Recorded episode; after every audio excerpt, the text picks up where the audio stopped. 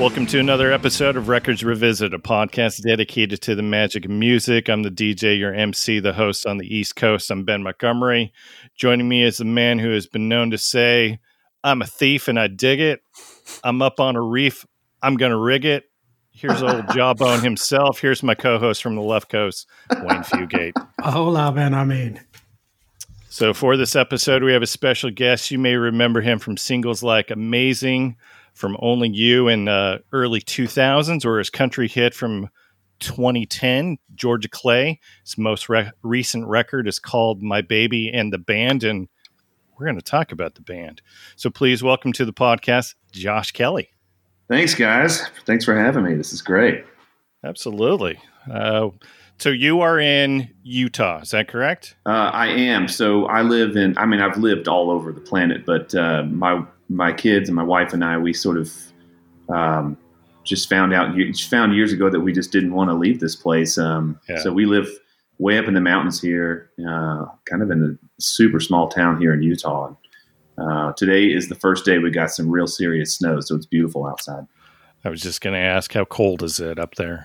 You know, it it has been a pretty mild winter so far. Usually, it's you know, um, usually it's like we're already a couple feet deep of snow, but um, it's been pretty mild. It's not too bad, but today's pretty daggone cold. Yeah. Now, your Park City area? Well, yeah, I always tell people Park City because that's kind of like I guess what sort of could make sense for them. But um, it, we're about twenty five minutes outside of Park City, and I usually don't really disclose the Nah, because my wife is a big actress, and I don't want weirdos trying to get up here. yeah, Park City's enough. That's that's good. that works. Yeah, I I went to school in in Provo, Nice. and so I I spent some time up in Park City. But I I I loved Sundance and Yeah. the film festival there. So there were uh, there were a few years while I was out there that uh, I I did the did the film festival thing. Yeah, it's pretty great, man. It really is. Um, it's a cool time. It's actually the best time if you're a skier to ski because no one skis. It's all these you know dudes from LA and New York and everywhere coming up for Sundance, and you know they're not taking advantage of the opportunity to ski. So we always go in and ski and then come down and you know try to catch what we can. And sometimes I do a few live shows, and it's just Yeah. it's a really pretty area. we could always tell who was from California because Oh yeah. um, all the Californians wore black. Yeah, they wear what it is. black, and then and they also wear like chucks. It's like, and it's they're in snow. I mean, they're all. I mean, I've seen some of them really bust their tails before. Anyways, all right. Well, I'm sk- I'm skipping way ahead. So um, Sure. we we we got to uh, do the uh, do the all important question. And Wayne, you you um, you got to you got to keep me in check as I keep forgetting to to to to bring it back to the the t-shirt question. So let's start with you, Wayne. What what t-shirt are you wearing? I got this a while back. I've been waiting for that. I would say the band is technically a Canadian band, so I have a T-shirt uh, for the Tragically Hip. Nice, Nice, very good. fantastic. I love it. All right, how about you, Josh? What t-shirt are you wearing? I am wearing a T-shirt that I bring out of retirement this time every year, and it's called my fat shirt. And it's because during the holidays, I just go ahead and sort of let it all go, and uh, and this is the only shirt that really fits for about two months, and then uh, and then I decide to to uh, get back on on my uh, Peloton and try to lose the weight. So I'm wearing my fat shirt and I'm wearing a hat that says "I know you from the internet." Nice. Nice. All right. Perfect. All right. Well, um, Wayne, I had to look down because I took zero thought in that. I'm wearing my Hannah Harbor and the Lionhearts t-shirt. So that's a uh, local local band here in the Orlando area. So Fantastic. I don't know how that fits in with the band, other than she's got a really cool band that uh, is full of really great musicians. I guess there's there's my tie-in. Yeah, absolutely. Boom. You nailed it. yeah. All right. So before we jump into uh, the band, let's let's let's talk with Josh Kelly. So I, I kind of have to. Um, I kind of feel like I have to apologize because I I bought your first two records. So for the ride home and almost honest, and then I kind of lost track of you. Yeah. And And so I've since been making amends by listening to a lot of your albums over the last several weeks.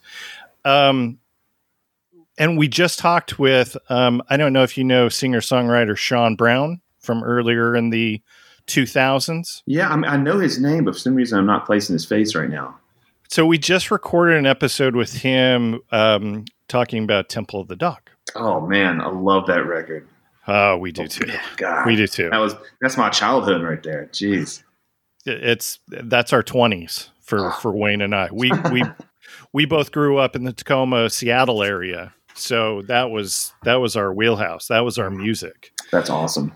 And um, so talking with Sean, you know, we were we were chatting about the big singer songwriter explosion of the early 2000s with you know John Mayer and and Matt Carney and Jason Mraz and Jason Mraz and you and yep. um and, and, then all of a sudden like all of you guys stopped getting play on whatever whatever con- adult contemporary or adult alternative yeah. whatever the, the the the genre was was being called at that that point and um so with that, I mean, how are you getting music out to new audiences? Considering well, that those I, radio stations have kind of gone away. You know, I mean, honestly, I've never really, I never really relied that heavily on um, radio. I mean, I felt very fortunate, very lucky to, anytime I've ever had the opportunity yeah. um, to to be in that. But I actually was one of the first people to get signed because of the internet, and uh, I got signed because of Napster back mm. in the day, and I mm-hmm. found a little loophole in Napster and was able to um, promote my music to millions and millions of people. And um, literally within about two and a half months of, of doing my little sort of Napster, for lack of a better word, scheme, um, I had like three record deal offers uh, because my music went viral on this. Okay, I I want to know what this scheme was. Were were you like covering other people's nope music no. and then here's, no no here's what it was. Um, I I accidentally it was it was kind of an accident, and I clicked on somebody's unique username in the wrong way or in in, in an atypical way, and all of a sudden this little thing came up, and it and it basically meant like I could send them a direct message, a personal message, and yeah. nobody at the time knew that you could do that through Napster. I mean, I did it as an accident, and so I realized like, oh my god, I can. This is how I'm going to get my music out there. So at the time, what I did is I, I had to make sure I was in the library. I was in college. I went to Ole Miss and I yeah. was out. So I had to have my library, my laptop open in the library because it was the fastest internet at the time, and it had a firewall. And as long as my laptop was open, people could, you know, I was hosting my music. So what I would do is every day I would type in a different artist. Let's say the first day was James Taylor. A hundred results would come up, and I would send uh, each of those unique users a message saying, "Hey, I noticed you like James Taylor. Why don't you try this kid out named Josh Kelly? You're gonna love him." And I did it a hundred times a day. Every day was a new artist. Next day was like Dave Matthews. Hey, I noticed you like Dave Matthews. Man, you're gonna love this kid named Josh Kelly. He's killer. And and I did it, and I knew it was gonna work. And within a week, I didn't have to have my laptop open anymore to host my music because I already had thousands and thousands of people were now hosting it for me. That's amazing. Yeah, it was crazy. And so about a, about three months in, one of the recipients sent me a message back and said, hey, you know, who is this kid? I really like this. And I said, well, it's actually me. I'm just trying to get my music out there. And he goes, well, I'm an A&R guy for Hollywood Records, and I'd love to talk to you tomorrow. And um, so I, I, I, gave him my number and kind of thought maybe it was BS. And he called me the next day, and and um, you know, I had I think it was Hollywood Records and Aware Records at the time. They were all kind of courting me and uh, ultimately I went with Hollywood. So I mean, you know, to, that's a long way around the the question, but yeah, I, I rely on the internet. Um, always have. I promote, you know, everything that way, and um, uh, sometimes also satellite radio. Like I did a cover of Mandolin Rain. Uh, back in like yeah. 2016 or whatever, and yeah. the Highway took it on, and it became their number one requested song of that year. So I just kind of do I just, I just, I will tell you this: I'm, I'm better now than I've ever been, and I, I think I probably, I probably started getting where I think I'm really good in about 2014, when, for lack of better word, for lack of better words, I just stopped giving a shit. I literally just stopped caring what people thought, stopped caring about, you know, I just got to this place where where you know if I if I if it feels good to me, if it sounds good to me, then it's good, and then I just believe in it, and it made the live shows better, it made the records better, and so that's kind of how I I'm, i make my money, you know, through publishing and touring, and mm-hmm. um, so really, I mean, I think we're going to try to get back on a major label again. Right now, I'm on Universal, but it's I'm not on, it's not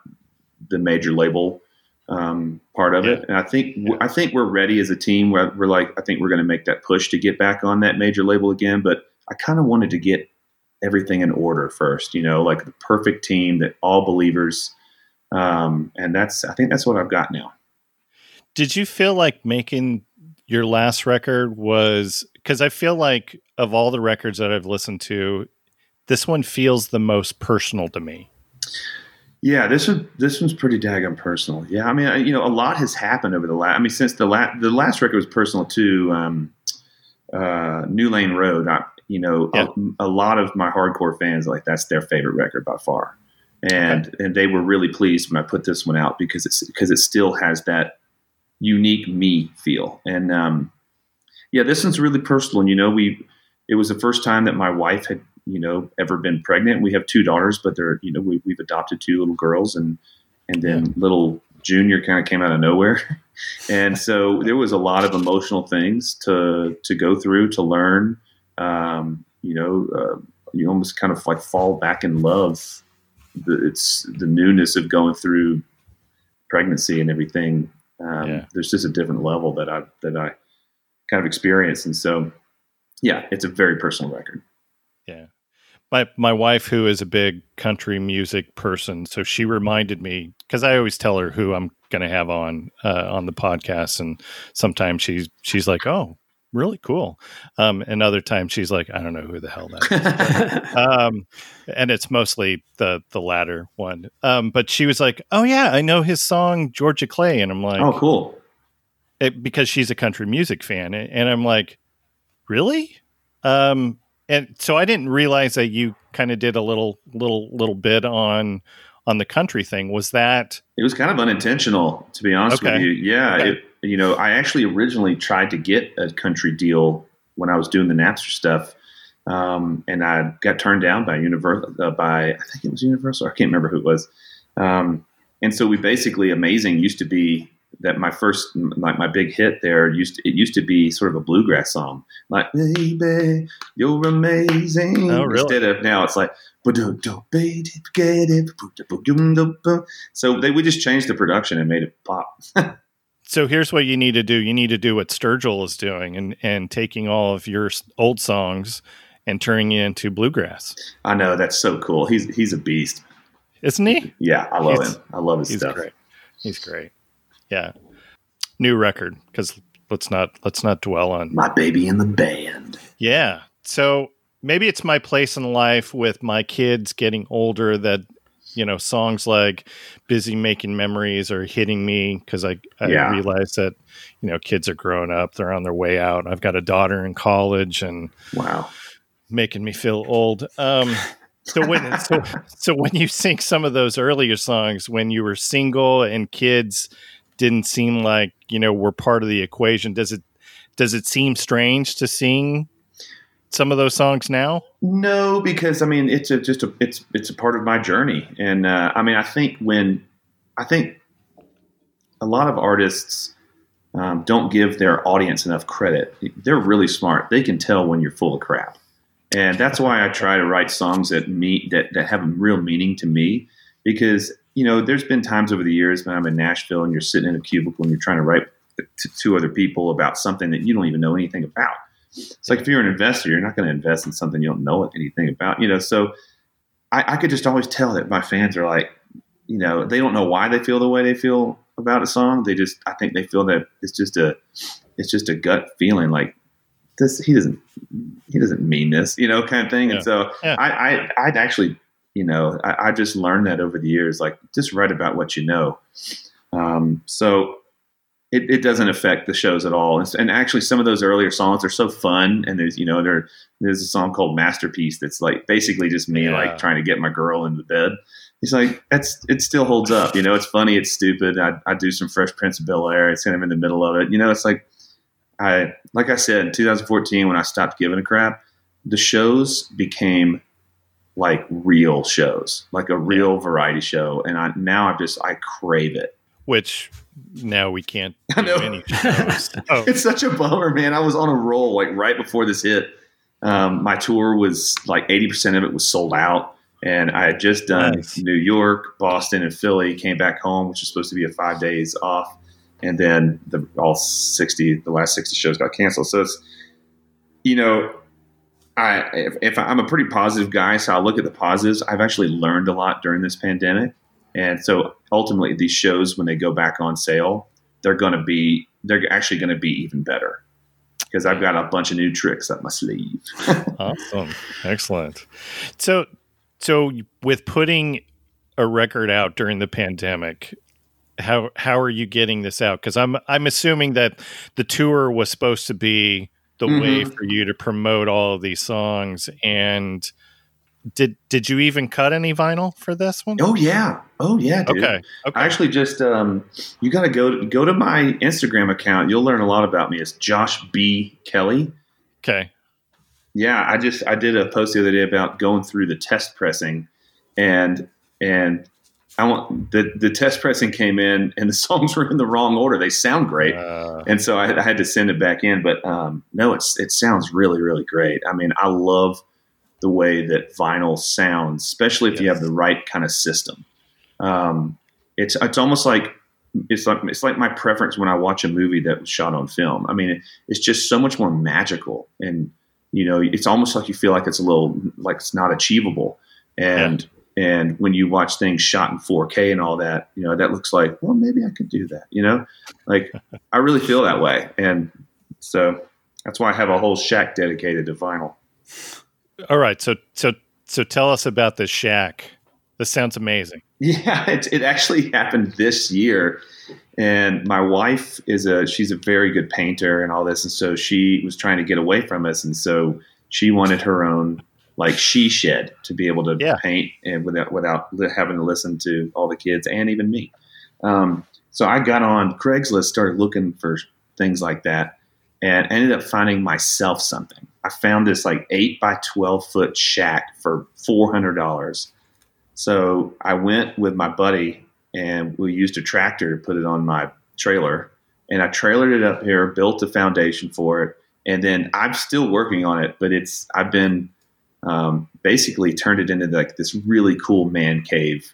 Um, I put insulation in there and like flooring and like this really cool rugs. I mean, it looks like I have to send you pictures of it. You'll die Okay. when you see it. Right. But so my wife and I, we'd go in there every night with a cocktail, and listen to records, and it's called Porcupine Shack because we were listening to um, Porcupine Pie, uh, Neil Diamond's song Porcupine Pie, Okay. All right. and we just, which is one of the most ridiculous songs ever, and uh, we decided to call it Porcupine Shack. Love it. Yeah, it's pretty cool. It's fun. Yeah, the reason why I was asking. So today I was listening to um, your song "Hold Me, My Lord," and I'm Mhm. like, this would sound amazing on vinyl. Mm. It sounds really good. I, I I was a little bit worried too because you know when when we mix for for digital, we Yeah. mix uh, a little hot. Um, typically, you know, back you know over the years, but I've started over the last probably two three years um, mixing a little quieter. You know, like just give Okay. people give people the opportunity to turn their own volume knob up. You know what I mean? Because you start to lose dynamics. And luckily, we mixed this record perfect for vinyl. Um, and I didn't have to go through and, and redo it because usually you have to go through the record and and remaster it so that you don't so the needle doesn't start to pop Yeah. off the daggum record. You know, sounds great.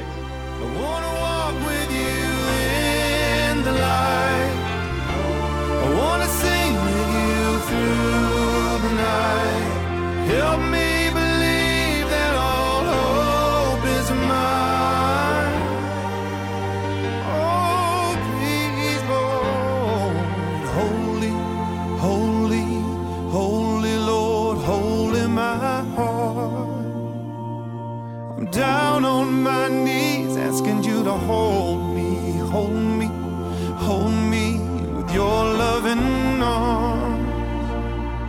All that I need is you to hold me, hold me, hold me, hold me, hold me, hold me, my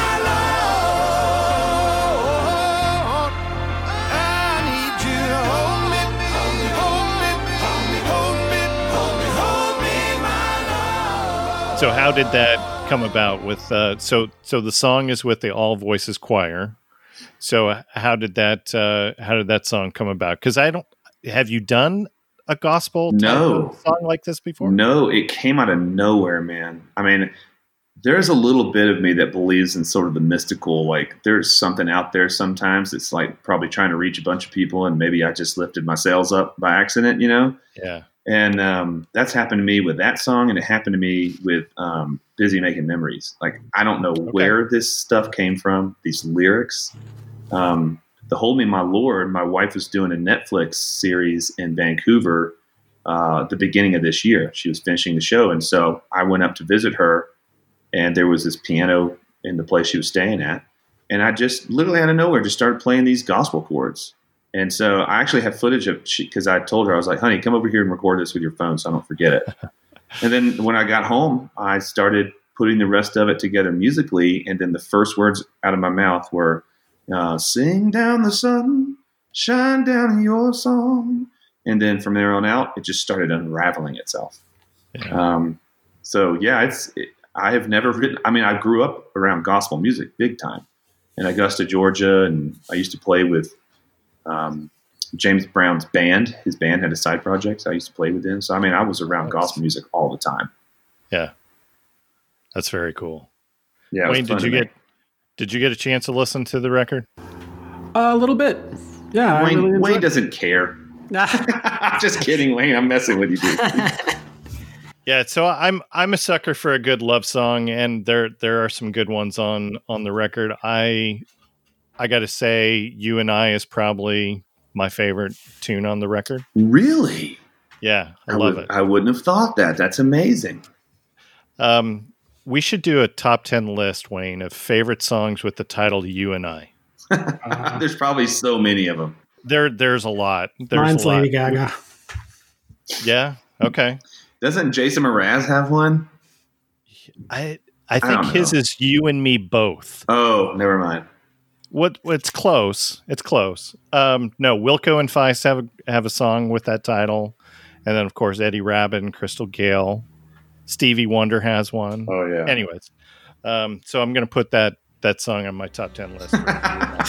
um, In the darkest night, like a lighthouse in the distance, you ain't hard to find. When you shine your light on me, it feels like I'm alive. And I know now that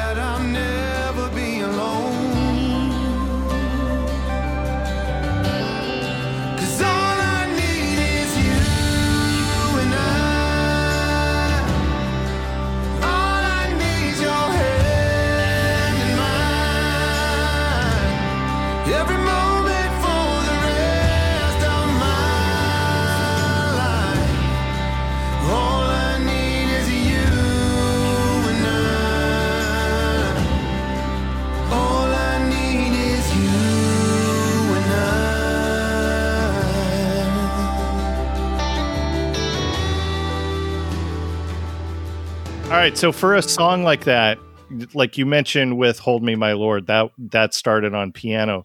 Do you have a preference of starting songs on piano or guitar, or does it does it just You whatever the cosmos uh, determines? It used to be whatever the cosmos determined, but but and and, and actually, well, it used to be more guitar.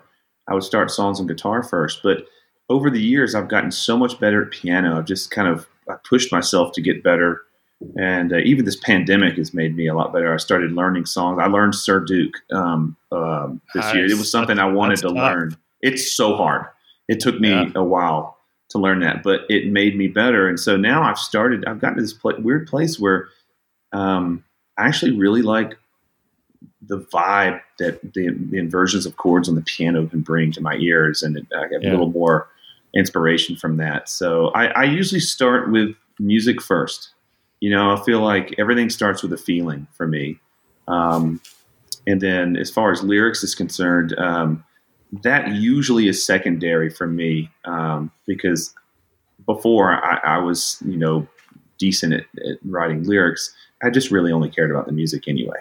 Mhm. And um, so as long as the vibe feels right, then I then I'm like, okay, well, let's figure out what this this what what this music wants to talk about. You know. Yeah. Yeah. All right. Uh, you make a reference to the night they drove old Dixie down in your song. Yeah. The title, the title song, "My Baby in the Band." So, Yeah. when when did you discover the band? So I discovered the band. Let's see. I, it was actually after I'd gotten my first record deal. I got my first record deal. Um, moved to Los Angeles like an idiot. Um, but I moved there, and well, not like an idiot. Really, I mean, honestly, I met some of the most influential people in my life. But so what happened is, once I had kind of formed a band that I was really playing with a lot. Um, my piano player, who I actually wrote a ton of songs with, uh, Davey Aiden, he introduced me to the band. Uh, there was one day I was like cooking out at my place, and he goes, I was like, "What should we watch?" He goes, "Dude, we got to watch The Last Waltz." And so we watched The Last Waltz, and and literally right after that, we started incorporating a lot of the band songs into our set. Um, and um, so he's the one who introduced me to the band, and Jackson Browne, and so many great. I mean, I, there's there was a lot I was exposed to as a kid, but if my parents or my brother and my sister weren't listening to it, I didn't know about it, you know? Yeah. Um, so the band, yeah, immediately I just went down the rabbit hole. So, what what were some of the songs that you guys did as a as a band in those early days? Well, we called, so my, it was, jo- my band called themselves The Weight. Okay. So, so we would do that. We would do um, Up on Cripple Creek, um, the night they drove Old Dixie down. I think those were the three we mainly did. You Okay. know, there was there were songs we would play on the tour bus, you know, like goofing around. But as far as live concerned, um, it was mainly Up on Cripple Creek and then The Weight. So yeah, I so I've never seen you live. Um, you Yeah. probably need to come to Orlando more often. That's I will. You know what? I actually don't play in Florida enough, um, and I've, I've been trying to. Um, we're going to start trying to really build a fan base there. I've never had a big fan base in Florida for some reason. I don't know why. All right. Well, we'll we'll chat offline. I'll I'll help you with the Please I'll- do. I'll help you with some promotion. There's some good players Great. down here to play. Would love to. Yeah.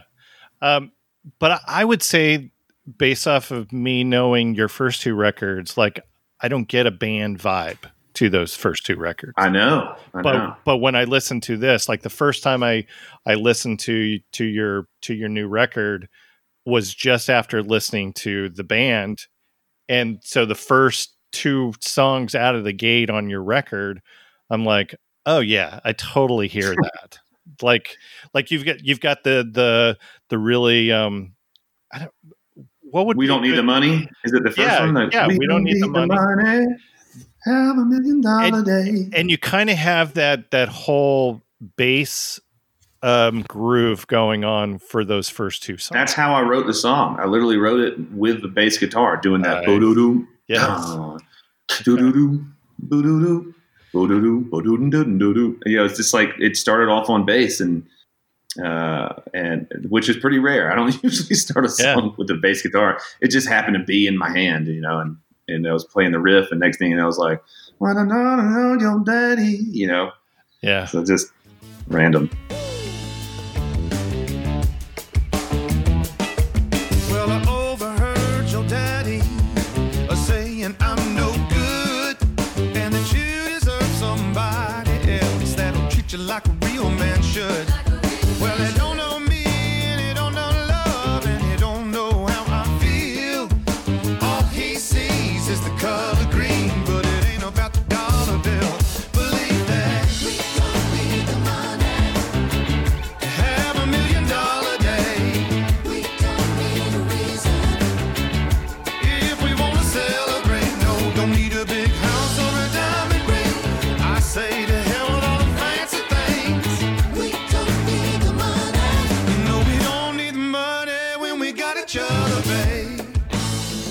Let's jump into the record that we're going to talk about. So, Oh yeah.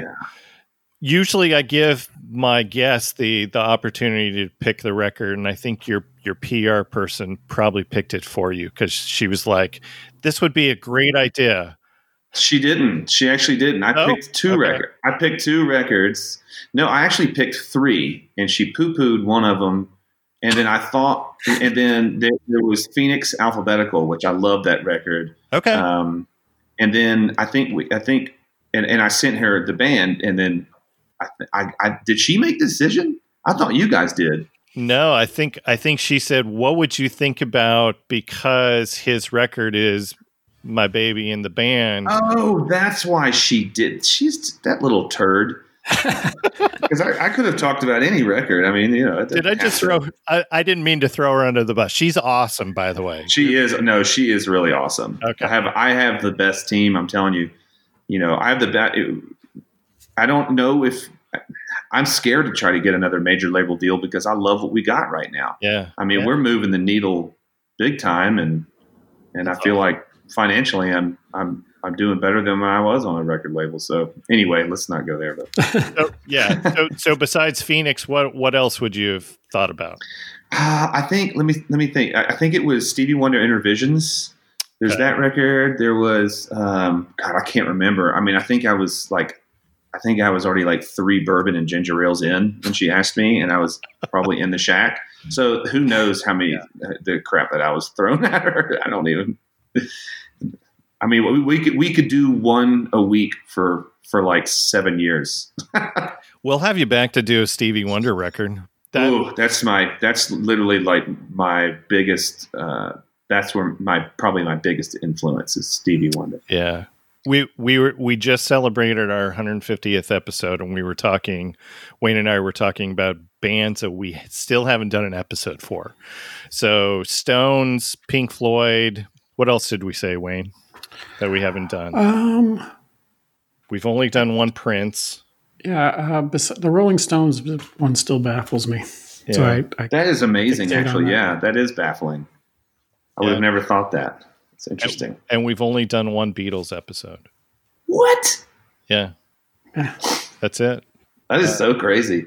Well, you just, you never know what you know people are influenced by. We haven't done any Eagles, which Wow. I think the What about Jackson Browne? two Jackson Brownes. Oh, Jackson Browne, that's my jam. You got to hear if you listen to my. I have a, a covers record that I did, and the whole thing started. The whole covers record even started because I started. Um, uh, I, I, because I, love Jackson Browne, I was covering these days, and then my wife was like, "Why don't you do another one?" And then I started. I, next thing you know, I literally had just I produced a whole covers record in like two weeks because because I, just loved these songs. You know. Anyway, I, I, I probably need ADD medication. You'll see that I go off topic like like it's my job, dude. It's it's all good. Yeah, I was listening to that uh, last week. Um, I really liked your your uh, Genesis cover. Hold oh, thanks, dude. Hold my heart. Yeah, Yeah, that was good. yeah. I love that song. I will say I didn't like your cover of "Died in Your Arms" though. no, you know what? I don't think that I liked it either. Um, I just, it just, we needed. I think that sort of that last song on the record. I even remember when I was mixing it, I was like, ugh. Yeah. But but I'm also not I'm also not a big fan of that song in general. I just died in your arms Yeah. tonight. It just Yeah. it doesn't do much for me. Even with acoustic guitar, it still doesn't feel right, does it? Uh, no, no. I'm with you. No, I'm, I'm really like dead serious. I'm with you on that. That's like the one I don't really even listen to that one. Okay. Well, good. I'm glad I didn't offend you with that. No. All right, so let's let's get info on this uh this record. So this Okay. this is the band, Yep. and the studio album is also called the, The band, The band. Uh, or the Brown album. or the Brown album. Sometimes people refer to that. Uh, released in September of 1969, and some say that it's viewed as a concept album. Do you guys view this as a concept album? Um, there is a there is a there is a southern, you know, rural south kind of feel to every song in some way or another. Yeah, I think I think it. I mean, it can be if you if you're thinking about you know the concept of writing about like, um, you know, like sometimes like fictional characters. That, you know, I feel like Robbie would just come up with something cool. You know, like just you know talking about the Civil War and or or talking about like some man in the ocean or uh, or a dude telling his telling a young kid like he would just come up with these little scenarios, Yeah. um, which honestly you know, going back through this this this record, I started I, I realized like, man, I want to do some more like storytelling, like you know, an old man in a shoe or something. You know, it's like to me that's what makes it kind of a concept record. Um, and I think Yeah. that it's vibe, but I don't, I don't know. I think maybe it toes the line. Yeah, I I would say if you're viewing this as a concept record, I, I feel like it's more like a Woody Allen movie Mm-hmm. because you've got snippets of different characters being introduced in each of the songs. Yeah, What yeah, what do you guys think on so Robbie Robertson, who is um, the the, The main guitar- writer. the main Yeah. guitarist, he's the main writer, but he doesn't he doesn't do any of the the the main vocals. You you hear him in the backing vocals, but yeah. um, do you find that interesting that he's he's the guitarist and writing most of the songs, but yet he's leaving it to you know he's leaving it to to Rick Danko and I think that's the producer in him. You know, I think Yeah. that he, I think, yeah, I think it was always like whatever's going to serve the good of the song. And, you know, you've got uh, Levon's voice is just like, I mean, It's great. you know, I started off as a drummer. My mom was a drummer. and So I'm, Levon is my, one of my favorite drummers ever. Levon and Stevie Wonder are my favorite drummers ever. And, um, and um, I think his voice, just something about that. Richard's voice, super unique. Danko's voice super unique. You know, I know that Robbie did take all the all like the really unique high harmonies, and that's that's when if you've I don't know if you've ever listened to the um, or watched the classic albums documentary. I watch all of those. Um, they they did classic albums did one on this record, and I um, have not watched that one. Oh, check that out. dude, go li- take a deep dive Okay. this is actually one of the better ones. There's a great one on Genesis too. There's a great one on. There's a great one on everybody. I don't. I don't know what that company is. I just know that the whole their whole things series is called Classic Album. The one for Peter Gabriel so is That that one's amazing. Amazing. I Yeah. love that one. But the one on the band is great, and you learn you learn a lot about them. And it's been years since I've watched it, but um, you really do learn a lot about them. I think they're all on like Qello now or something. Okay. Anyway, Yeah, have go check that out. yeah. and and I don't I don't view Robbie's voice as very strong either. Like I do have his solo record what came out what 88 89 I, I've actually never listened to it. really No, Do but I'm going to now. yeah I'm it going to tonight in the Porcupine Shack, dude. it's it's really good there are there are some um there are some uh performances by U2 on that I think they're on two or three of the of the songs Interesting. Um, yeah, it's uh, it's an interesting record for sure. And he took forever to put out his first solo record. Like, I'm sure he's yeah. I'm sure he's such a like perfectionist and Yeah. You know, it's it's probably harder for him to actually put out a record. You know, that's just him than it was to do stuff with the band because you've got you've got all these different ingredients that you get to put in to the mix. Where when you're doing it yourself, and I can attest to this because now that I'm here in Utah, you know, and I'm literally like the only drummer here. I'm the only bass player around. I'm the only piano player. The only guitar. I'm really Yeah. seriously the Yeah. only. There's no one even to write with. Um, you do. You definitely do kind of get a little too close and too overcritical of your own stuff. yeah, there is no scene. At There least, is- where I am, there is. yeah. I had a drummer come over here one time years ago, Okay. and he did one take, and I was like, um, he was like, "How's that?" I was like, "Oh man, it's so great, dude. Honestly, that's all I need. Thank you for coming." And I and, and, and he left, and immediately I re- replayed it. I was like, "I can't believe that this is their top cat. Like, what in the world is happening?" Uh, So yeah, it is um, interesting. I've also gone off topic again. yeah, when I was there, there was really only one band, and I don't know if you know the band Clover. No, I don't. Yeah. So that that was But I that was it. to. That was it. That was the only band there. Now, when I left, you know, there was there were some interesting bands around BYU area, like Imagine Dragons comes from BYU. Mhm.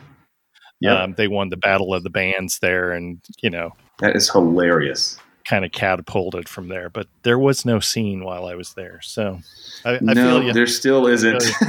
Yeah, I feel you. All right. Um. All right. Let's get let's get to it. Oh, uh, Okay. last couple last couple things uh, that I want to say as far as background info. So we talk about the Rolling Stone 500 greatest albums of all time, Wayne all the time. Um, this was in 2003 and then in 2012 the list this was ranked number 45 on the list and of course in the updated list of 2020 it's now ranked 57th Interesting. Well, also too, you know, just like Netflix is making it to where people are discovering, you know, shows that have came and went, but you know, it has a whole new audience now. The same thing is happening because of the internet. Um, these young kids are getting exposed to some really great music if they Yeah. want to be. if they want to be Yeah. Yeah. Let's see on the charts back in the day peaked at number 9 on the Billboard Huh. pop albums chart so That's pretty good, actually. Yeah. All right. There were a couple singles. We'll talk about those as we go through this. All right. As a reminder, our scoring is based on number of songs on the record. Wayne, how many songs on the band? 12. So that means our top song is going to get 12 points. Next favorite song, 11 points on down to lowest score of one. So let's kick this off with Ah, interesting. Across the Great Divide. Okay.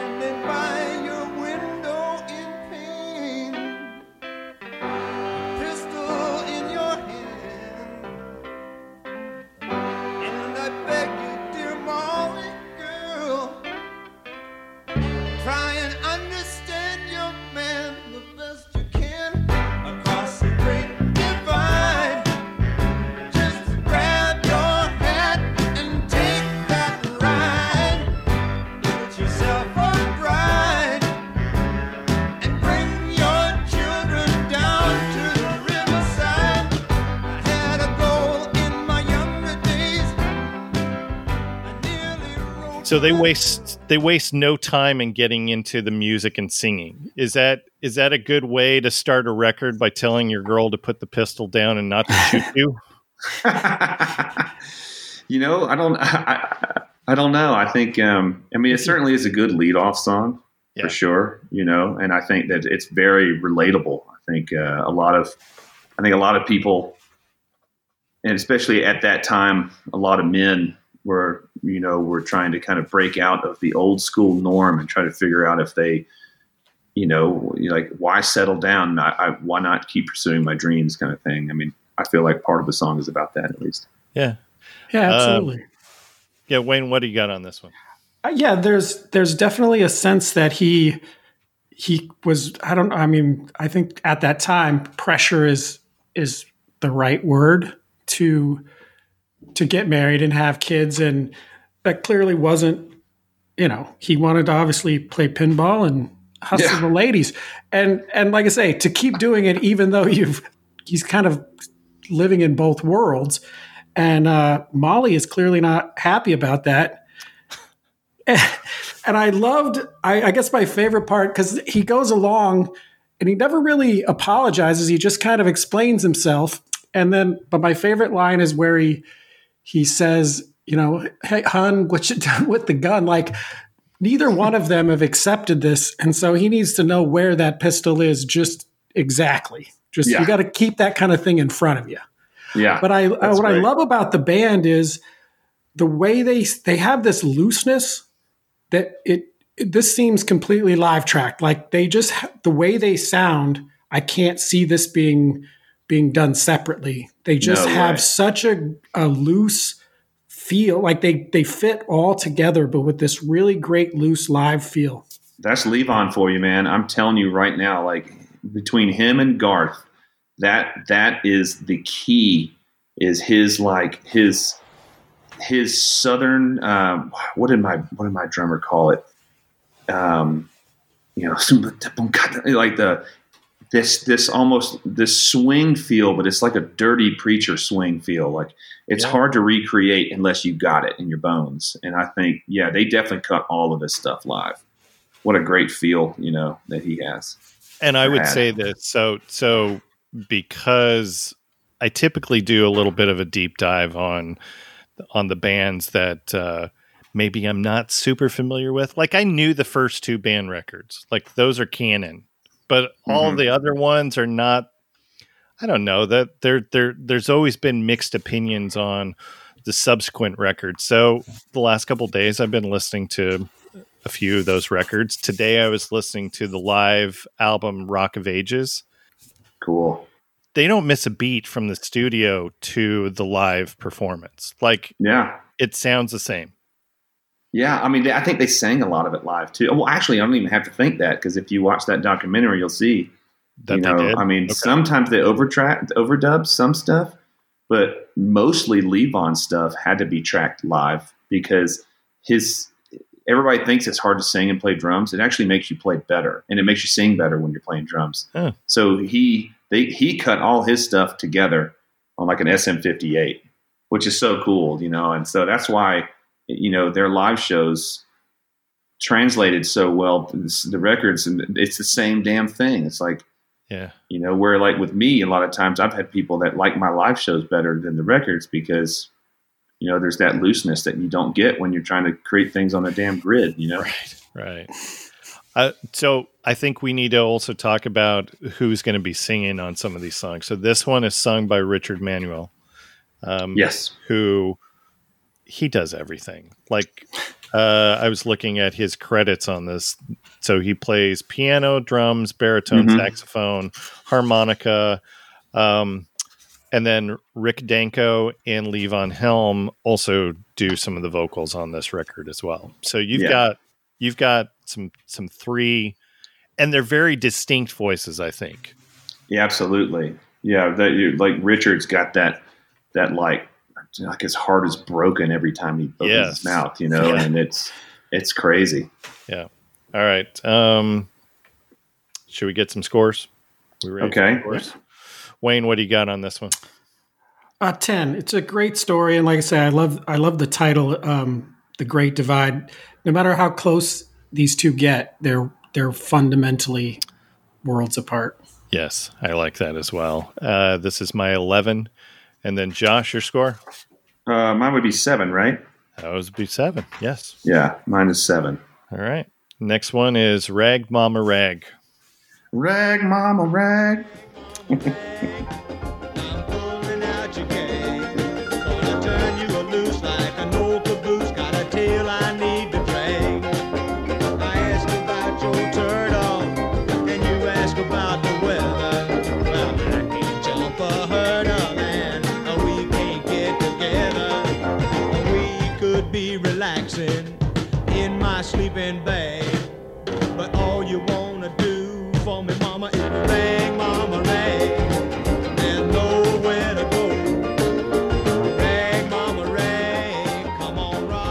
you guys know that this was a single?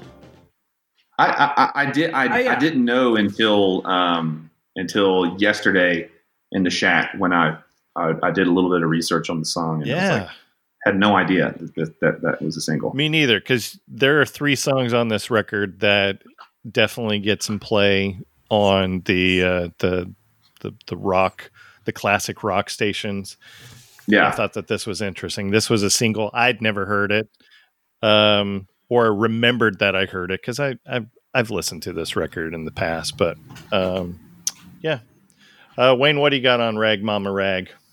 Um, you know, they like I say they have a unique sound because in lots of ways, they some of these songs could almost you could almost see them as like these hundred year old folk tales, but at the same but the same song can almost has this, you know, the beginning of alt country in it. Mhm. There there is something rock and blues and totally. and this one has a, and like say the piano really gets that ragtime feel Yeah. and the drumming stands out lyrically there were some times when i when i was reading it that i i, I i'm pulling out your gag ask about your turtle like i don't know in many ways what he's saying but ultimately the the chorus just sounds like just please shut up yeah, Yeah, pretty much. Yeah, yeah. I mean, if you if you if you kind of look, you ask any of your friends, or if you look around the internet and see there, you know, a lot of people are saying sort of the same thing.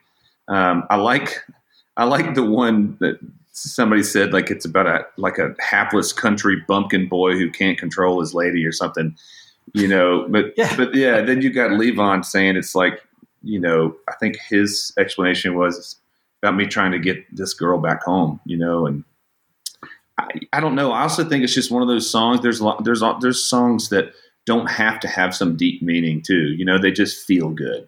I think Sure. this one just feels Yeah. cool and it's kind of loose and loose interpretation. And um, I think it's definitely about sex though. Like, I mean, Yeah. that, rosin up the bow. I mean, that's got to be.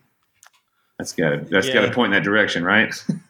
There's there's there's a few songs on this album that uh, have a little innuendo. Oh yeah, absolutely. Oh yeah. yeah, for sure.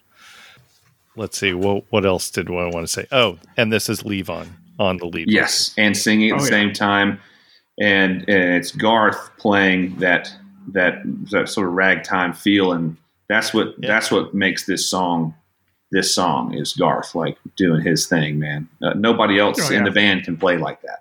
He's the he's definitely like the the virtuoso for sure, and I I actually think you know it, you know if I'm allowed to say this or not, he's definitely on the spectrum.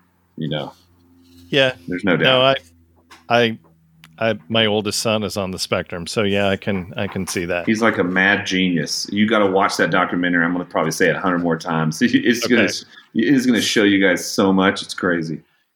And and the Garth that we're referring to is Garth Hudson, Yep. who now I'm looking at his credits for this album. So Sax, piano, organ, violin. I mean, fiddle. I mean, he's a beast. clavinet, Yep. um, yeah, And he played. By the way, sorry to keep going. He played. He would play the organ with his right hand and the clavinet with his left hand at the same time during the recording process. I mean, that takes like I don't even know how. To, how do you separate your brain into two places to be able to do that? Because you would have to. It's just mad genius, man. I, I Yeah. can't, I can't. I'm already, I'm already scatterbrained. Me too. Yeah. All right, let's get scores. Wayne, what do you got? Eight. I have eight as well. And I feel bad for my score. It's a four. I ran out in big numbers. Um, all right. Next song, The Night They Drove Old Dixie Down. All right.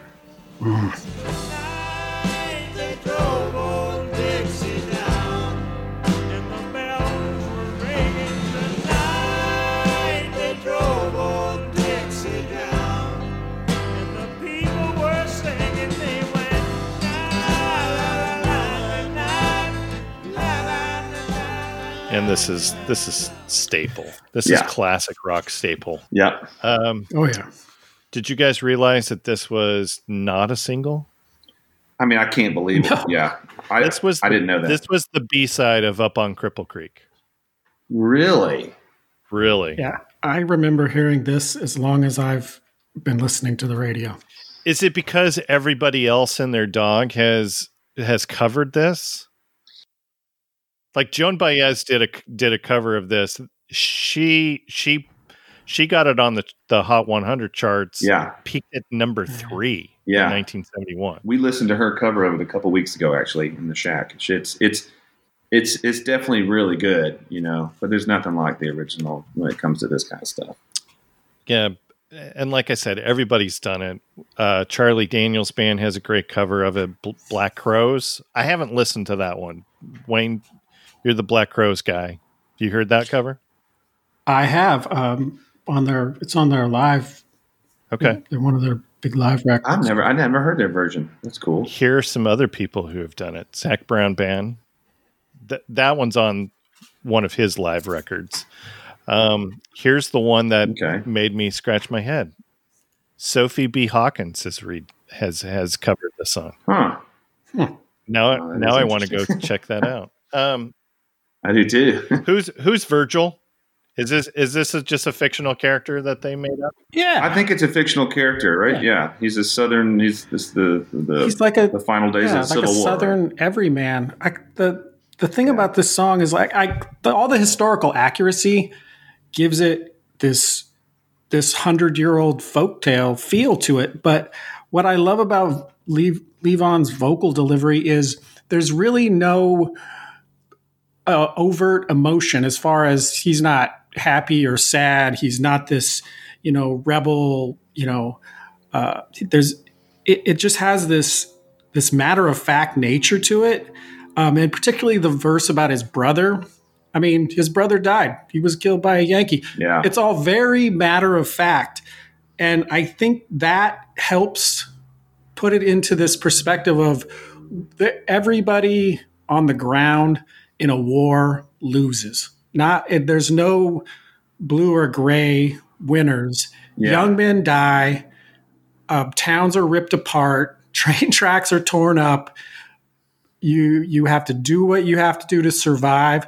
It's no there are no winners, and I think that somehow that comes through in this song. And and if you Yeah, were in General awesome. Sherman's path, the cities were burned down to a crisp. Yeah. Yeah.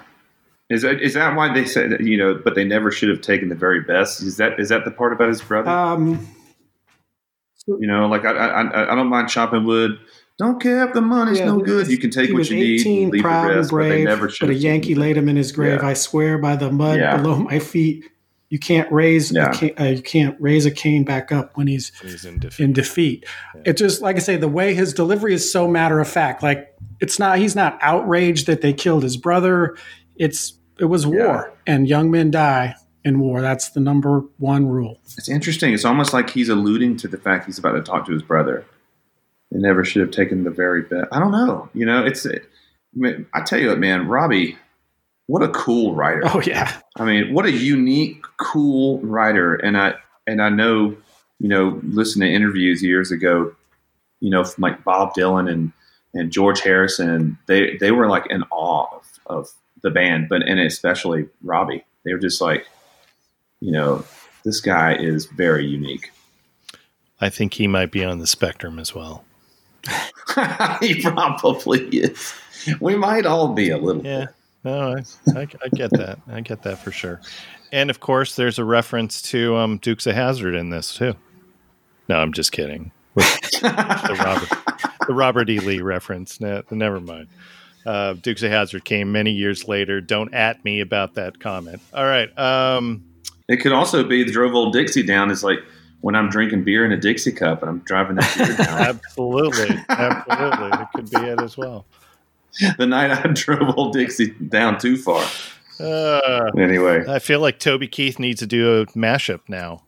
oh my god, that's Yeah. hilarious. All right, um, Wayne, what do you got for a score? oh this is my favorite song. Twelve. Yeah, this is my top song as well. And then Josh, Uh, let me see. What was it on mine? I'll to Um, you, it's your 11. no, it's uh, it's it's my second. So that would be eleven, 11. right? Yeah. All right. Next is When You Awake.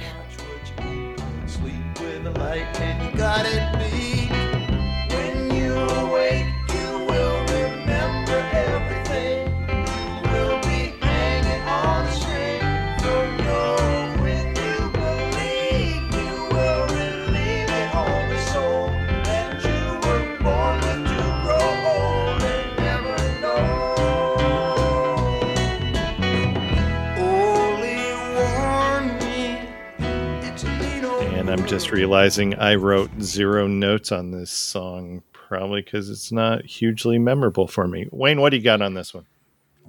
I, I got some on it too. Okay. Yeah, to me, um, there was only one song on this record that I didn't like. Um, everything else was just a variation on how much I liked it. The one thing that did stand out to me, I guess, on this one, as far as why my score is lower, is the organ.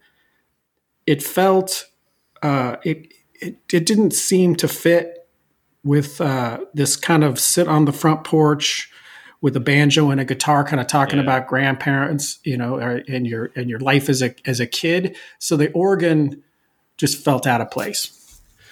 Yeah, interesting. Yeah, I, I see what you're saying on that. It's it's definitely pretty. I, it, it definitely seemed like the production was an afterthought. I mean, I do like the idea of the song about you know giving this young boy advice. Yeah. and um, and you know this is a this is a cruel world, and you're going to learn it soon enough. You better learn it now, kind of thing.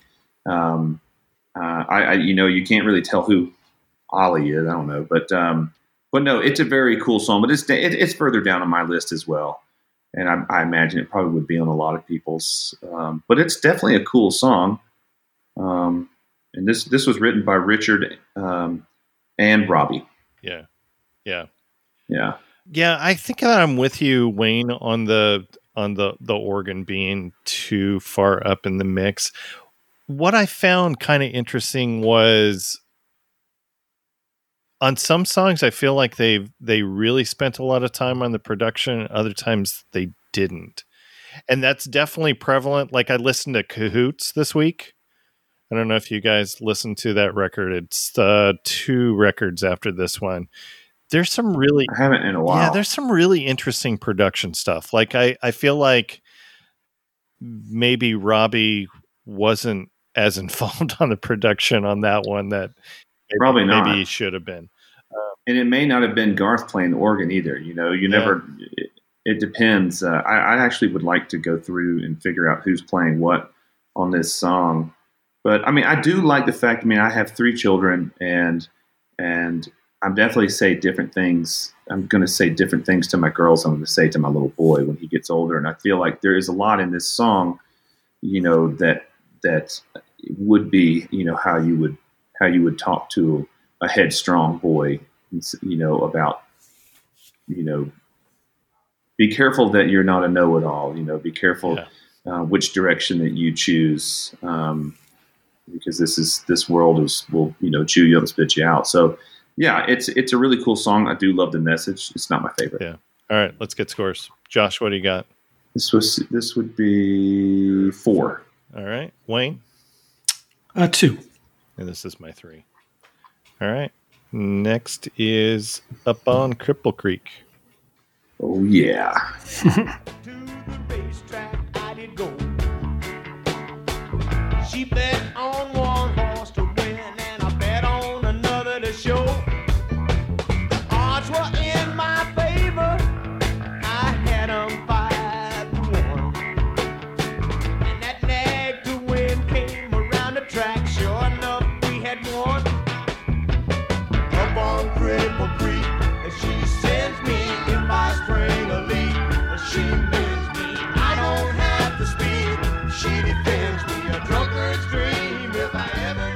jam. All right. Was released as a single, reached number 25 on the Hot 100.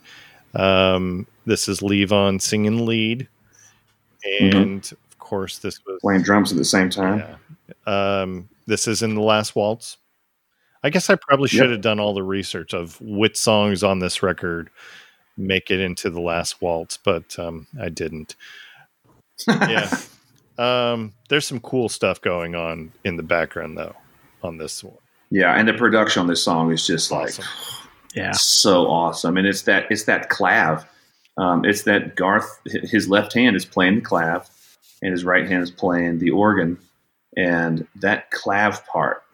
Honestly, it just makes the song to me. You know, I mean, think about if they took that out. If you had the files and you could take that out and you muted that, completely different song. Totally. Yeah. Yeah. Wayne, what do you got on uh, up on Cripple Creek? Well, and I haven't been kind to long haul truckers in a lot of our uh, No, musical you have not. reviews. Uh, uh, but this is just a fun song. I mean, yeah, the guy is, he's got, you know, a wife in one part of the country and he's got, he's got Bessie. And how do you not love this girl? I mean, any girl who, who tears money up and throws it in your face and just laughs. I mean, unless even from the chorus, I mean, he doesn't have to speak. She defends me. I mean, he's, Yeah. He's out having fun with her. When he's when he when he is there they just have fun. And the song is just of just a good time. And like I It's a say drunkard's dream. the, it's and it feels like the building blocks for southern rock. Like ronnie van zant was was listening to this a lot in 1969 Absolutely, I agree with that. I think I think it's such a cool story, um, and I wonder too. You know, if like if Robbie, um, if he like if if these these characters that he kind of makes up, if they're if they're people he's met before, I'm sure you know that it's that they're built from not just from stories, but probably personal experiences with people oh yeah um, because they're so cool and the lyrics are so I don't know, man. Just like I said, I love the way he tells a story. Yep. Through the eyes of a damn truck driver. I've never thought about doing that. Like that's it's awesome. Yeah. All right. This is my 10. Josh, what do you got? This is my uh, twelve. All right. This is my Top favorite. song. Wayne, your score? 11 is my second favorite song Nice. What is your favorite song? Uh, all right, next song, "Whispering Pines."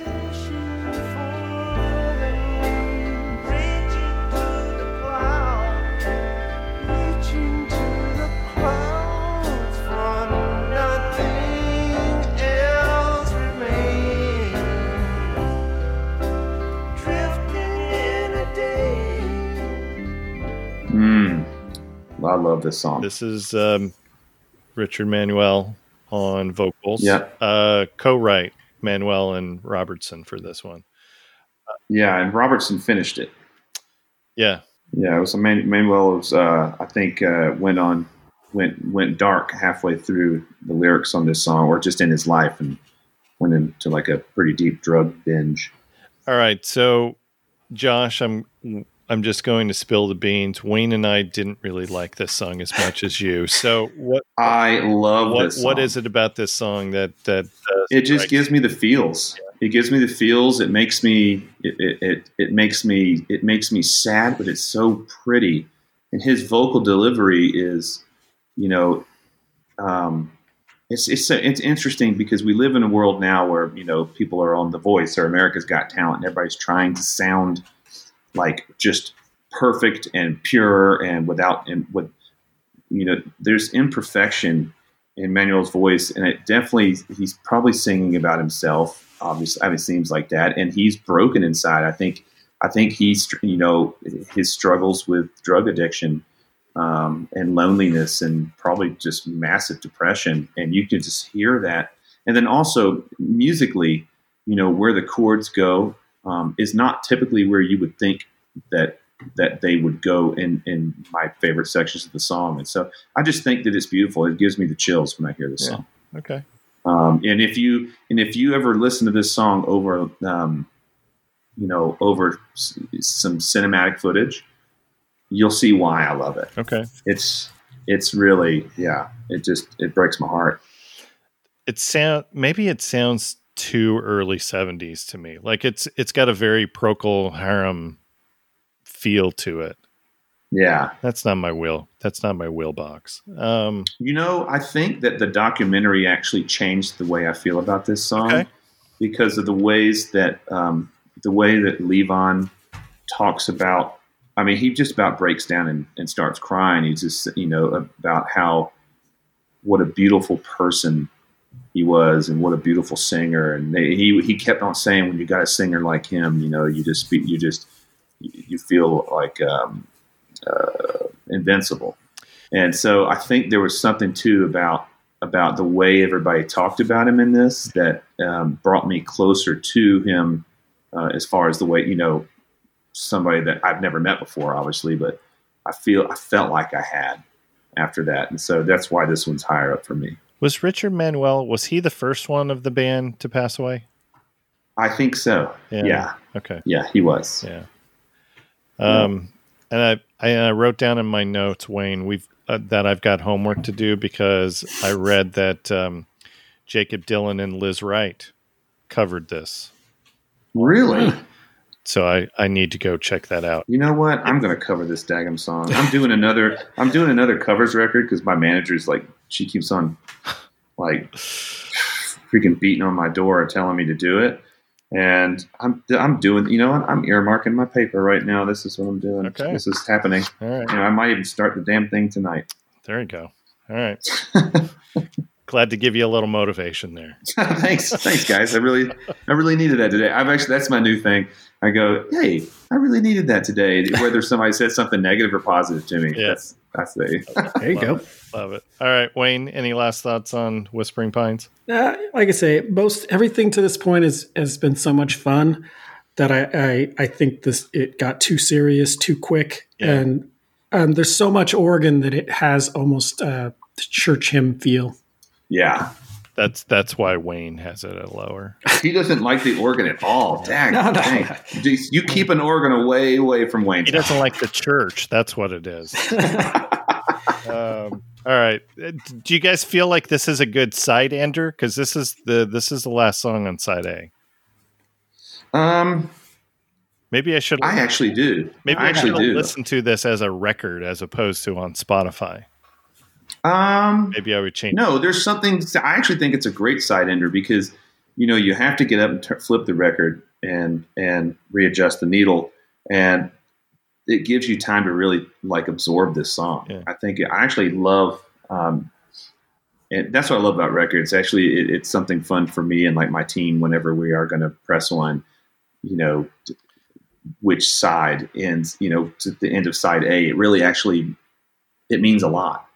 Yeah. You wouldn't think it does, but it does. Yeah. Yeah.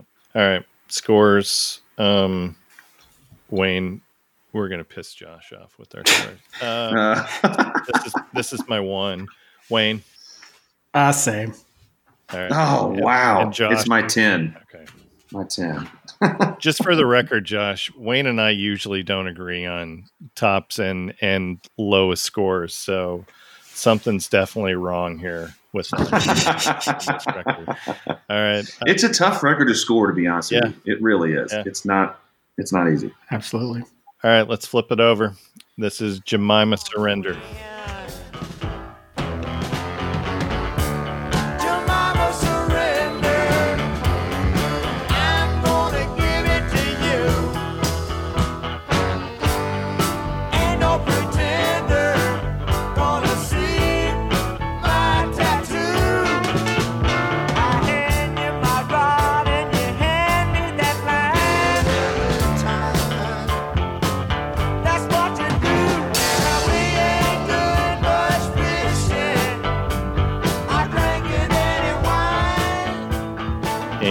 And um, this is Levon on lead vocals, and he actually has co-writes on this one with with Robbie. Uh, yeah, there was a, li- the little bit of uh, debate whether I think Robbie like somehow took more of a percentage or something like that of the song. I mean, that, I think that's just something somebody said. I don't know if that's Okay. if that's true or not. What is this song even about? Sexual Uh, desire, right? Yeah. Well, besides that, And I, besides that, I don't think there's anything besides that. Um, Yeah. Okay. This is uh, once again, this has a great southern rock feel. That boogie woogie piano and I Yeah. and the, and that electric guitar is what made Lynyrd Skynyrd.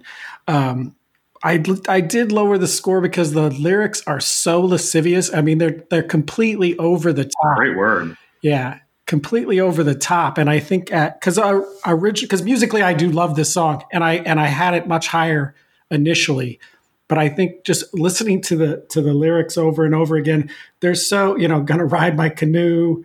Uh, there's a there's then there's a reference to a fit to a, a fishing rod. So I mean, he's like it's just they're just laying it on too thick and from beginning to end. And so I guess at some point it it it, it just sometimes becomes too much. Yeah, I, I do like the uh, there. There is a part of it too that that I can see the visual because it's it's what I used to do to try to get girls to come over to like you know when, when I was in Oh, yeah, when he says, uh, uh, "I'll bring my Fender bring over," it yeah, yeah, that's why guys play guitar. Totally. I mean, that's I I actually went to college on a golf scholarship, and when I realized when I was playing shows and realized I was getting you know more dates playing music than I was playing golf, I I immediately changed my focus, and that is what I used to do. I'd bring over my acoustic guitar, and be like, you know, you know, come over to my place afterwards, and there's something that there's the power in it, man. is that why Jake Owen um, chose music instead of golf as well? Yeah, Jake used to come to my shows back in the day. I know him really well. Yeah. Um, he, um, that's probably why. I don't know. You know, he's a good golf. He is a good golfer too. Is, we, um, yeah. yeah. he's a good player. We we played in a tons of those pro ams, celebrity pro ams and stuff over the years. There's there's like a million of them. Yeah. Um, and you could spend your whole year playing them. But when I got married and started having kids, my wife was like, unless you're going to go make money, you're not going to go to like 40 of those a year. But it's a fun time, and you get It is so fun. Yeah, yeah. All right. Um, and the the one line that I've got uh, I've got highlighted on this one, I can see Wayne totally using. Ain't no pretender. Want to see my tattoo? That's tattoos. Uh, yeah, and I just love at the end. At, at the end, he even he, he it, nothing's working, so he just offers up a diamond ring. Yeah, yeah. If I were king, I'd fix you up with a diamond ring. Yeah, yeah. It's good. All right. This is my six. Josh, your score, This is my five. five. and then Wayne. Six. All right. Next song, Rock. we were all- We were all kind of close on that one. Yes, we were.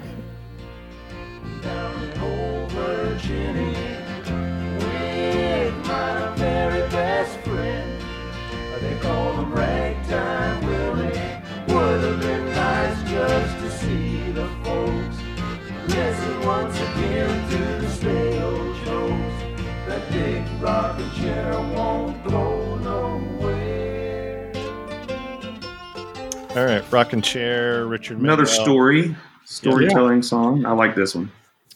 Yeah, t- t- tell me about this one. Uh, it's, a, the, the, it's an old English sailor that's uh, sort of got a his, his desire to retire. Oh, that rhymes. Um, he wants to retire back to Virginia to sit on a porch with his buddy Ragtime Willie. Yeah, Um, yeah, it's a cool song. I mean, honestly, I didn't rate it very high because I just don't really love the feel of it. But it's definitely lyrically pretty cool. I was wondering if you gave it less points because it keeps pre- uh, pronouncing Virginia, Virginia. Virginia.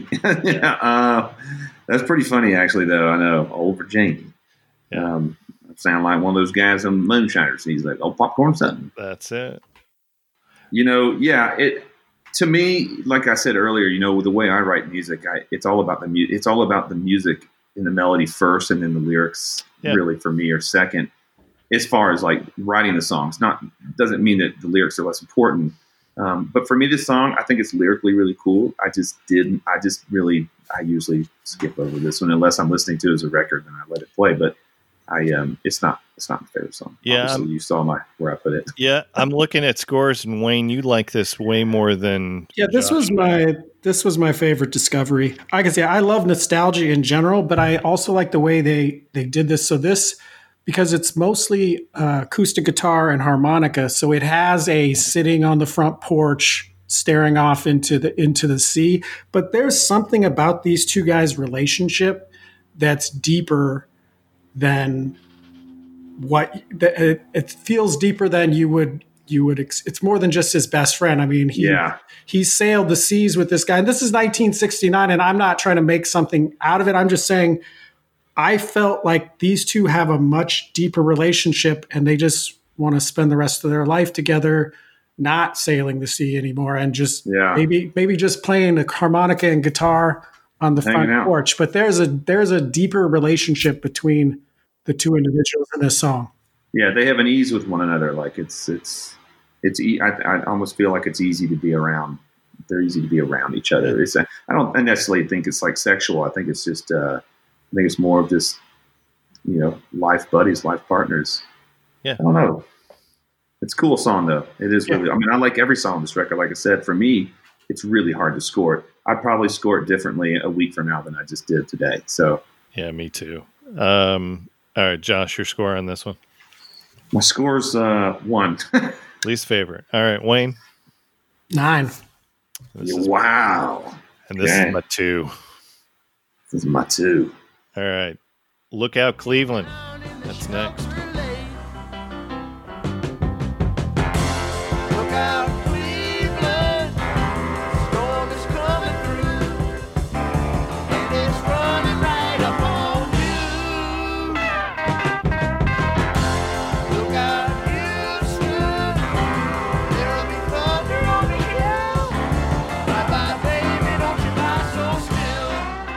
Yeah, I, I actually on this song I didn't.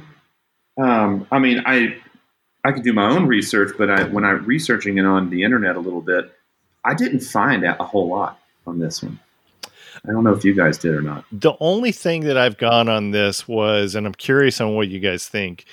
It said that the Cleveland reference in the song might not be Cleveland, Ohio, but it's mostly most likely Cleveland, Texas, which is a suburb of Houston. Yeah, look out, Houston. Look, yeah, Yeah, Hmm. which is mentioned in the chorus. Um, so I don't know. I, I it could be. And I know Wayne, we've talked about this on songs that do the choruses first. Like it doesn't happen very often.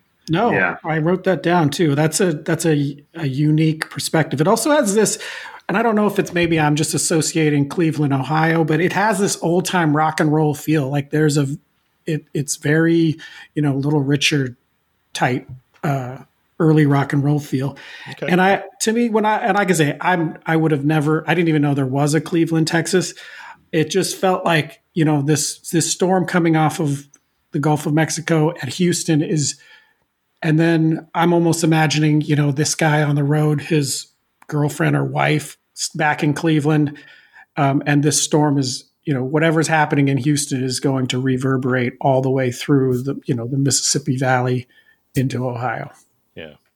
You know, for for me, the reason that I, you know I'll count the bag that I didn't score this one so high is because you know, like you just alluded to, Wayne, that that little Richard vibe in that James Brown world. I mean, I grew up in that world in Augusta, and I, and I'm so used to it being done a certain way that that this it felt like um, this lane didn't didn't feel like you know like up like up on Cripple Creek feels like it's such an ease for them to be able to play.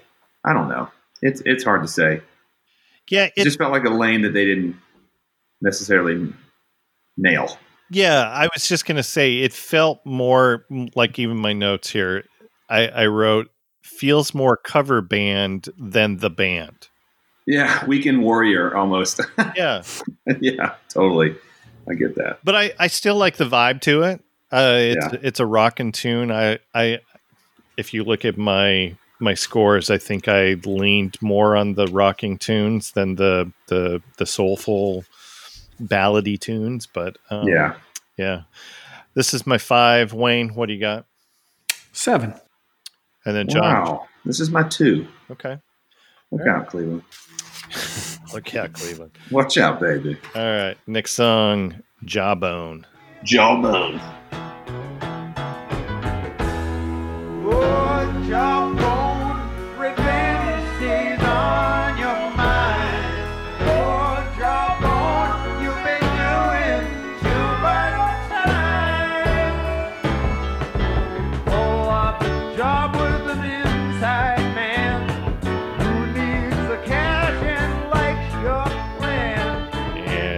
Co writes for this. It's Robbie and uh, Manuel. Um, and Manuel is lead vocals on this one. This was one that I had as low as my two at the beginning of the the week, and it kind of kept rising up to me. Um, Interesting. I you know what why I think I I continue to score it higher is because the change in the the the time. yeah. Time signature? Yeah, this time signature I guess um, and I'm not a huge, you know, music um sheet music Theory. guy, but uh Yeah. this is a 6/4 signature tune at times. Um and the one thing that I got from research, so I'm, I'm just going to read this and, and see what Yeah, you sure. guys say about this. So Levon said Richard wasn't happy until he made me change rhythm patterns at least twice. I could always depend on a good workout when Richard was helping to write the songs. He might want to go from a shuffle to a march and vice versa. It was stuff that stuff that kept you on your toes all the time.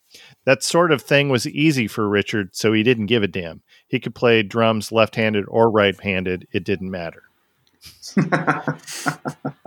Anyways, so I I don't know if it was Richard pushing the rest of the band to do cool stuff. I, and I think that that's that's the beauty of this particular band is that I feel like they were all pushing each other yeah. to be better musicians. There's no doubt about that.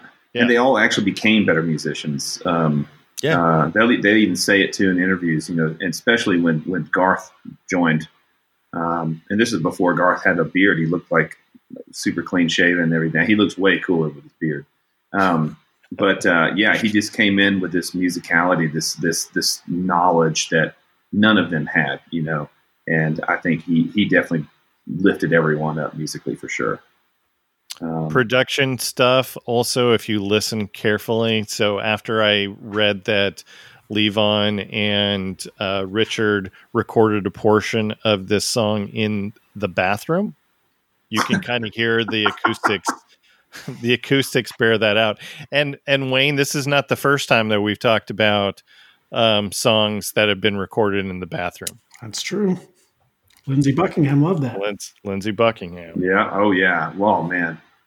Um, yeah, this is not.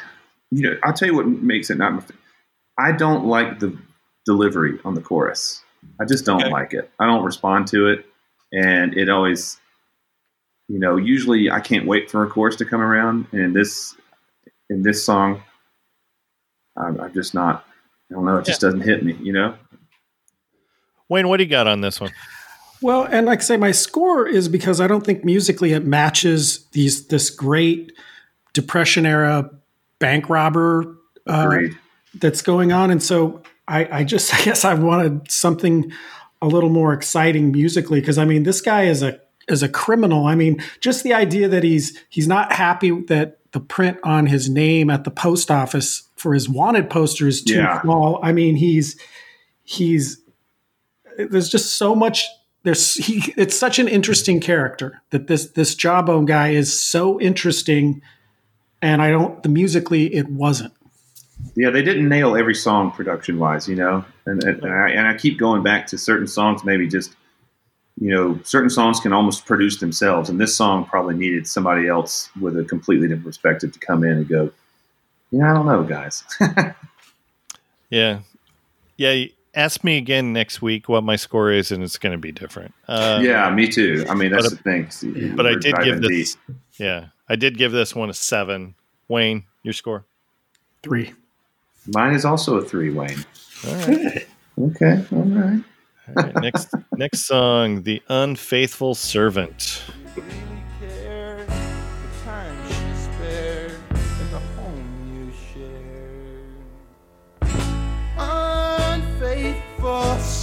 really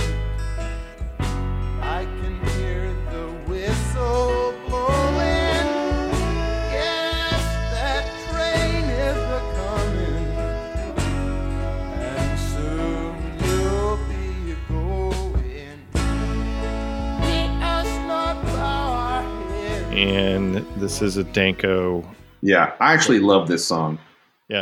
yeah I, this is the one that i'm i don't i like it much better than the score would indicate Yeah, and there's um I don't know if y'all know this or not, but this is the vocal take that's on this song. First take. They he, uh, it was yeah he Yeah. did like 40 takes and they went they went back to the original very first take, effortless take.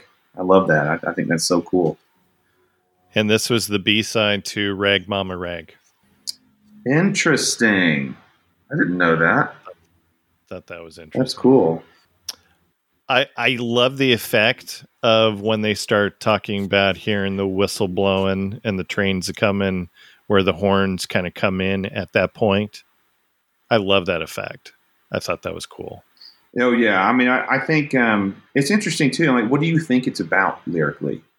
Like, I have no idea. In fact, I even wrote on here. I want to hear Wayne's take on the story. I've got one this for you. yeah and i felt like it's a husband leaving his family um, that's especially just from even just from the unfaithful servant idea because i think this is maybe the best written song um, and I, all the emotion in it is captured so well in that in in those horns and that there's that funeral march snare that Levon is doing that really gives it just that gives it so much emotion but it's it I feel the guy is leaving his his family. Um, and he, he's clearly there's regrets about that and guilt about that but at the same time it's not going to stop him. But this song feels like uh, the inspiration behind Desperado by the Eagles. I I actually think after I went through the lyrics even more, I I think this song might be about like you know alcoholism and drugs too. You know, it's like um, when that saying that says they they make good servants but bad masters. You know, drinking too much, and there's just certain parts of the song. You know, um, yeah, um, you can you know hear that whistle blowing. Yes, the trains are coming soon soon you'll be going. You know, now let us let us bow our heads, for we won't be complaining. So I, I don't know. It just feels like, and I know that the band, all of them, suffered. You know, they definitely did their fair share of partying, and after a They while, partook. it does it catches up with you. Yeah. So that could be Yeah. that struggle. I don't know. it's tough. Yeah, my my last note on here is addiction of some so- of some Nice. of something Yeah. of something. Yeah. Whether or not that is uh, drugs, whether it's sex, whether it is addicted to the road and what the road I think it's all of that. to. I, I, it could be all of it. Yeah. Yeah. No, I mean it's definitely like lyrically, it's it's it's a gem. You know. Yeah. There's no doubt about that. I don't even know what I have this one rated at. Oh, I see. This is my eight. Wayne, what do you got? Uh, five. Yeah, this was a tough one for me. This is my six. I, you know, yeah. Lyrically, it's it's way up there, but yeah, this is my six. All right, all good. All right, let's wrap this up. This is last track. Mm. This is King Harvest. Oh, yeah. has surely come. Love this song.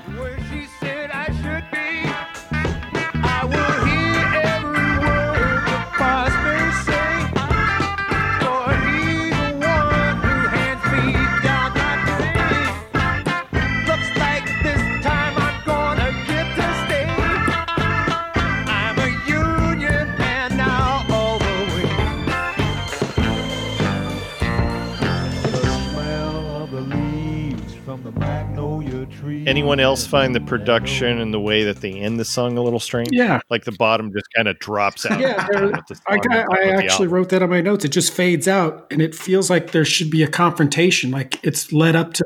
Yeah, I, I mean, I there's a there's a guy inciting these farm workers, and then, then it just fades out. Yeah. Like I, I there was a confrontation brewing and through this whole song, and then it it just it doesn't give you that. And the chorus actually doesn't.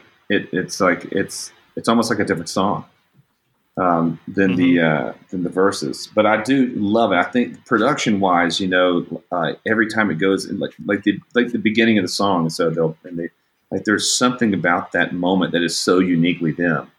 Um, and then right when the right when the band comes in and that bass line is just freaking banging, man. I So love it. It's so good. The drums and the bass in the song totally make it, and obviously, you know, I love the story. Oh, the electric guitar work on this, I think, may uh, really stood out. Yeah, Bobby Robertson really kills it. yeah, What What do you guys think of the the song itself? So most of it is sung by Richard Manuel, hmm but then the chorus, the choruses are sung with Levon on there as well. God, I love the Yeah. song. It's cool. Yeah, I I like that. I like. I think that's what makes the band the band. You know, and, um, I think their most unique stuff is when they're all sort of a part of it and they switch leads and you know I. I, I love the production on this song. It, it, it speaks to me. Yeah, it's good good stuff. All right, um, all right. Last scores. Wayne, what do you got? Um, I gave it a four. Like I said, I just want to. This one has a political feel that, especially in in a reference to a post Civil War era, I think is even gives it a, a much more ominous uh, tone. Yeah. Okay. Uh, Josh, what's your score? Mine is a nine. I just, Okay. and maybe it's because I've listened to this song so much over the years, more than than the other ones. That uh, um, maybe that's why. It's hard to say, but I just, I just kind of dig it. Wayne, did I get your score? Uh, yes, it was four. Four. That's right. And then Nine for my me. Yep, I'm matching your nine. Okay. All right. Um, so this is the part where I go. Did we cover everything? Did we miss anything? Um, I feel here. like we've probably missed some stuff. that we missed some stuff. I feel like we've missed some stuff. I'm sure. I feel have. like I feel like I didn't do my my homework enough. I didn't watch that classic albums um, documentary. So now I Well, no, you're going to love it though. See, now you're going to be inspired to Yeah. watch it. It's so good, and uh, and when Okay. people listen to this, they're going to watch it too because it really is that good. It's one of the better. It's one of the better ones that that they that they did, and and you really learn a lot. I mean, they they were able to get interviews, and when you when you listen to like Rick Danko's interviews, I mean, those are really cool too, and and he's like living in. I mean, and none of them are living like lavish lives at all. They're all Yeah. they're all kind of you know it, it looks like they're all in like broken down shacks and stuff. You know, it's it's really it's really interesting. and then their their relationship with Bob Dylan and all that too. They they they dive into that a lot. You know, when when when they were his backing band and how much they learned, and um, it's it's it's really cool. I mean that you know, and how much the Beatles loved this band. You know, they were just you know they influenced so many people, definitely at that time, and they still are. So, yeah, very important record. Very good. All right. Uh, so let's let's figure out what our top five is. Any guesses on number one? Uh, Uh, up on Cripple Creek. It's number two. Oh, ooh, the night they drove Old Dixie down. Then That would be it. Interesting, Yeah. You yeah. and I, you and I, Wayne had that as our top song. interesting. Um, but it was close. Uh, up on Cripple Creek was average score of 11, and uh, Dixie was 11.66. okay, So, here's the rest of our top five across the Great Divide. Average score of 9.33. nice. And then we've got King Harvest. That was average score of 7.33. And rounding out our top five is Rag Mama Rag. Okay, well that well that makes sense. I mean, it should be in the top five, right?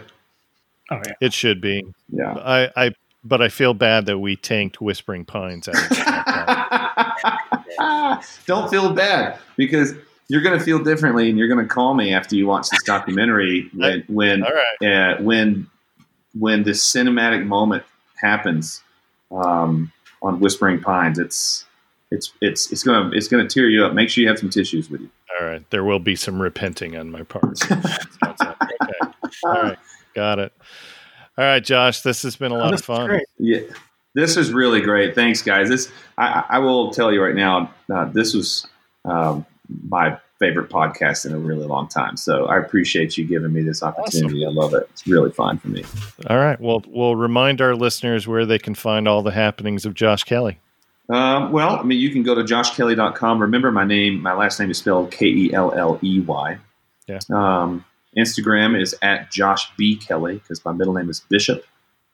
And Okay. My yeah, my my bowling name is the Bish.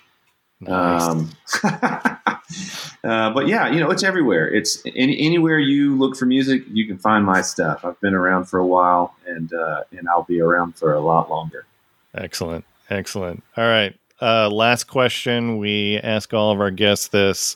So, this is from a fellow podcaster here in Orlando who does the Scotch and Good Conversation podcast. He asked all of his guests, Who do you know that I don't know who'd want to join us on this podcast to revisit one of their favorite records?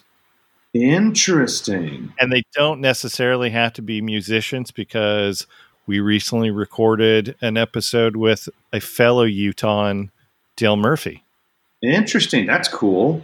Uh, I would say, you know, who should you do one with? That would be really great. I actually have. Ooh, interesting. I know I put people on the spot. No, I like this because I, I actually would say, God, this is it's going to be a really fun one though. I mean, it's going to be this dude is a total maniac, but nobody has a greater music knowledge of, of, than this guy. Um, his name is David Goodstein.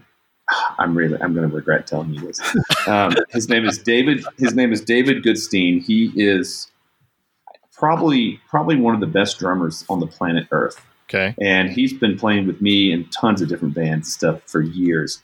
His energy is super high, and his knowledge of music. He also, you know, he, not just a drummer. Like he, he, his music of music, his, his theory, his knowledge of musical theory is like off the charts. Yeah. And but but his knowledge of music history and everything um, is pretty incredible, and he's a really great drummer. I mean, I, I would say because because for me drums is probably one of the most important thing whenever I'm recording, and Oh yeah.